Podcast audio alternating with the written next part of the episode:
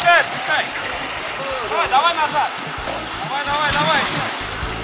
Давай, мотай, мотай. Мотай, мотай. Экстремальный автомобильный спорт. Автоклуб на Моторадио. Давай, давай, давай. Здравствуйте, дорогие любители полного привода. Сегодня вторник, на часах 14.00 и в эфире снова единственная на радио передача о полноприводном образе жизни оффроуд для всех. В студии Моторадио для вас не работает, а получает сплошное и неприкрытое удовольствие Роман Герасимов. Я завидным упорством продолжаю приключенческую эпопею. Сегодня речь пойдет про третий ходовой день экспедиции лед Байкала «Западный БАМ». Этот внедорожный, познавательный, расширяющий горизонты праздник прошел под эгидой проекта Евгения Шаталова Red Off-Road Expedition и при партнерской поддержке крупнейшего магазина внедорожного снаряжения 4 на 4 Sport. 18 февраля, третий ходовой день. И это один из самых насыщенных э, таких дней за всю экспедицию по концентрации красоты на квадратный километр. Красиво, конечно, будет еще много где.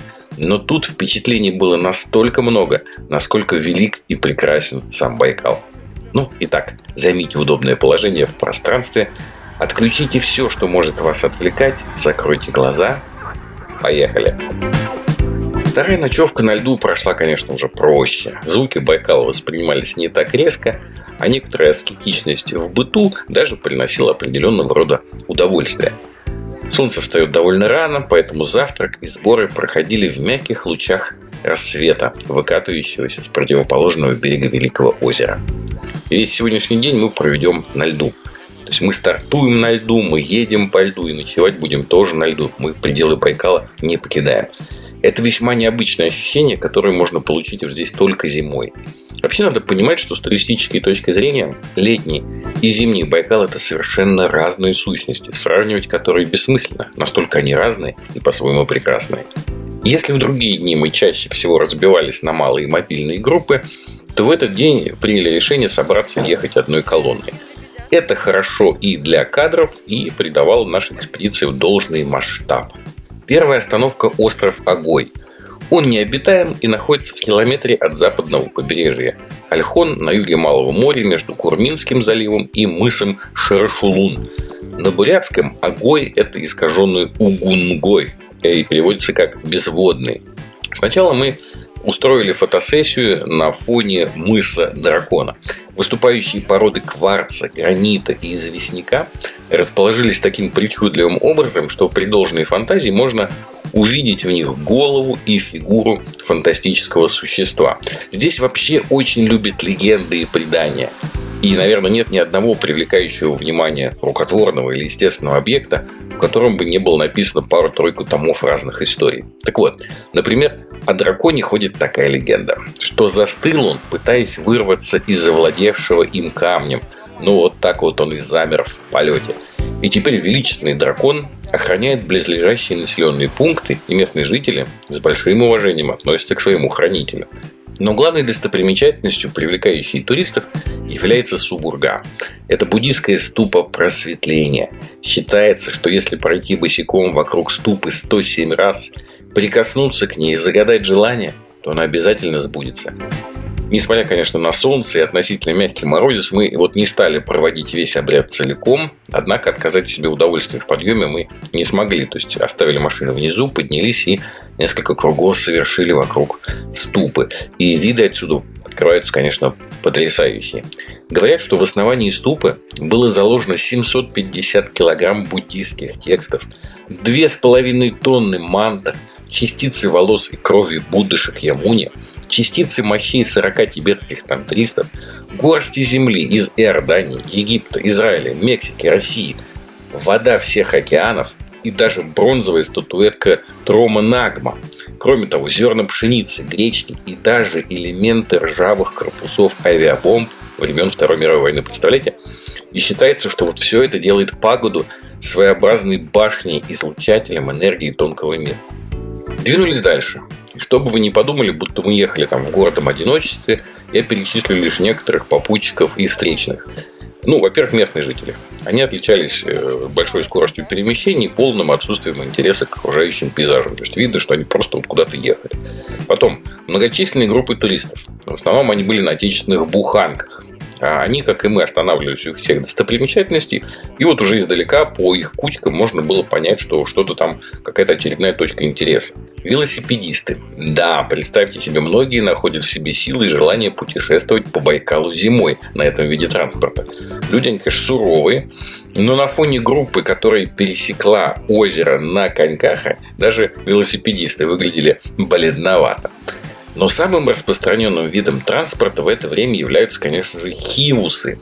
Этим словом сибиряки называют такой зимний пронизывающий ветер. Ну и вот также им назвали катера на воздушной подушке. Хивусы способны двигаться не только по льду, но и по воде. Они очень хорошо преодолевают промоины и трещины, которых тут вообще немало. Помещается туда где-то 8 пассажиров, плюс какой-то багаж. Э, и вот эти пепелации способны развивать скорость около 70 км в час. Правда, отсутствие тормозов и сцепление с поверхностью на льду делают этот э, транспорт таким пикантным в управлении. Из-за обилия путешествующих и почти полного отсутствия снега на льду образовались такие подобия дорог с идеально ровным ледяным покрытием. Если резко не тормозить, не разгоняться и не пытаться покрутить руль, то эти длинные, уходящие за горизонт ледяные дороги приносят какое-то особенное удовольствие от вождения. Главное, конечно, соблюдать дистанцию. Ну, мы с такими с восторгами добрались до знаменитого острова Альхон. И тут мы не смогли проехать мимо скалы Шаманка, которая расположена на мысе Бурхан в центральной части западного побережья острова. А что это я все говорю и говорю? А ведь с нами же был сертифицированный экскурсовод Илья, так что ему и слово. Мыс Бурхан и еще называет его это скала Шаманка. Одно из э, семи самых э, э, почитаемых энергетически сильных мест в Евразии для буддизма, для, для буддийской религии. Э, тут э, проходят, э, ну, здесь бурятские и, и буддийские шаманы проводят здесь свои ритуалы. Очень сильные, мощные шаманы, как минимум раз в год, раз в два года должны приехать сюда, чтобы напитаться этой энергией, провести здесь обряд. Вот. Раньше здесь была большая пещера в основании. Здесь какое-то время даже находились, жили шаманы, но потом это, эту, эту пещеру засыпали, потому что она была ну, не совсем безопасная. Вот. Э, э, теперь это паломничество э, очень большого количества туристов. Мы с Бурхан Бурхан – это такой дух Байкала, так называемый. Шаманка еще очень почитаема благодаря тому, что форма ее, если посмотреть, как будто лицо, смотрящее из Байкала вверх. По одной из легенд, в начале каждой весны рядом с этой скалой открывается вход в параллельный мир – а еще один миф гласит, что в пещере скалы Шаманка жил старший из 13 сыновей богов-правителей Севера, которые обладали невероятной силой на небе, на земле и в подземелье. И вот это грозное божество вызывало трепет у жителей Альхона. Поэтому мимо скалы они ходили только пешком, и даже копыта лошадей покрывали тканью, чтобы никакой шум не потревожил владыку. Есть также версия, что на мысе Бурхан жила злая шаманка, охранявшая спрятанные там сокровища. Если к скале приближался человек, она начинала метать молнии, призывать грозу, и от сильных звуков люди могли даже оглохнуть. Местные жители умоляли богатырей убить злую колдунью, но воины, если и брались за это, действовали из корысти ради богатства. И как-то одному таежному охотнику, искренне желавшему избавить людей от ведьмы, удалось убить шаманку. Невероятные сокровища местные жители использовали для своих нужд, а скалу как раз назвали шаманкой. Очень необычно было встречать путешественников на мотоциклах «Урал» с коляской. Вот это отважные люди. А, ну, пожали руки, конечно, как всегда, пообщались. Вот что они нам рассказали при встрече. Это непередаваемое ощущение на самом деле. Мы выехали с Култука, едем уже третий день. Ну, конечно, не торопясь, с остановками. Култук, Листвянка, Большое Голоусное. Сегодня вот здесь ночевали, в Кужире. Потом поедем на Хабой, вот. Но в этом году в Северобайкальск не поедем, экспедиция короткая, но в Северобайкальск ездили уже неоднократно.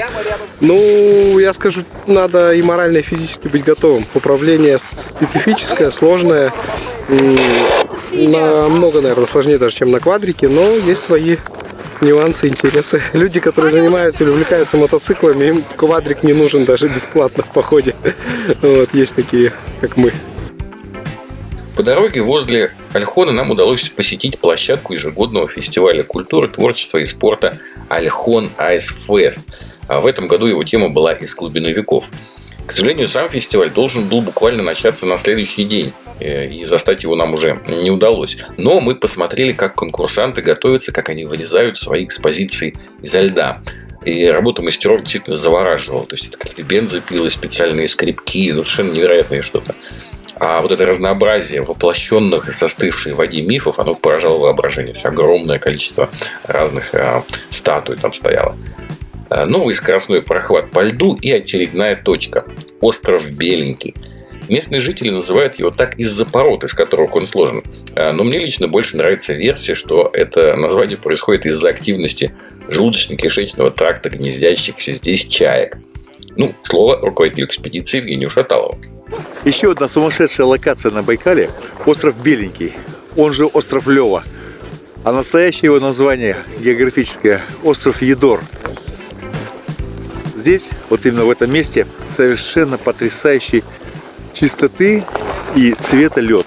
Такой лазурно-голубой. Вообще получилось так, что в этот день мы э, довольно мало ехали и очень много смотрели. И вот чтобы мне рассказать вам обо всех достопримечательностях, одной передачи явно не хватит. Так что на сегодня у меня все, но на следующей неделе я обязательно продолжу эту историю. Вы слушали передачу «Оффроуд для всех» на волнах Моторадио онлайн. И с вами был ее автор и ведущий Роман Герасимов. До новых встреч в эфире. А, вы это, грязный, смотри, весь мокрый. Практики без здоровья. Автоклуб на Моторадио.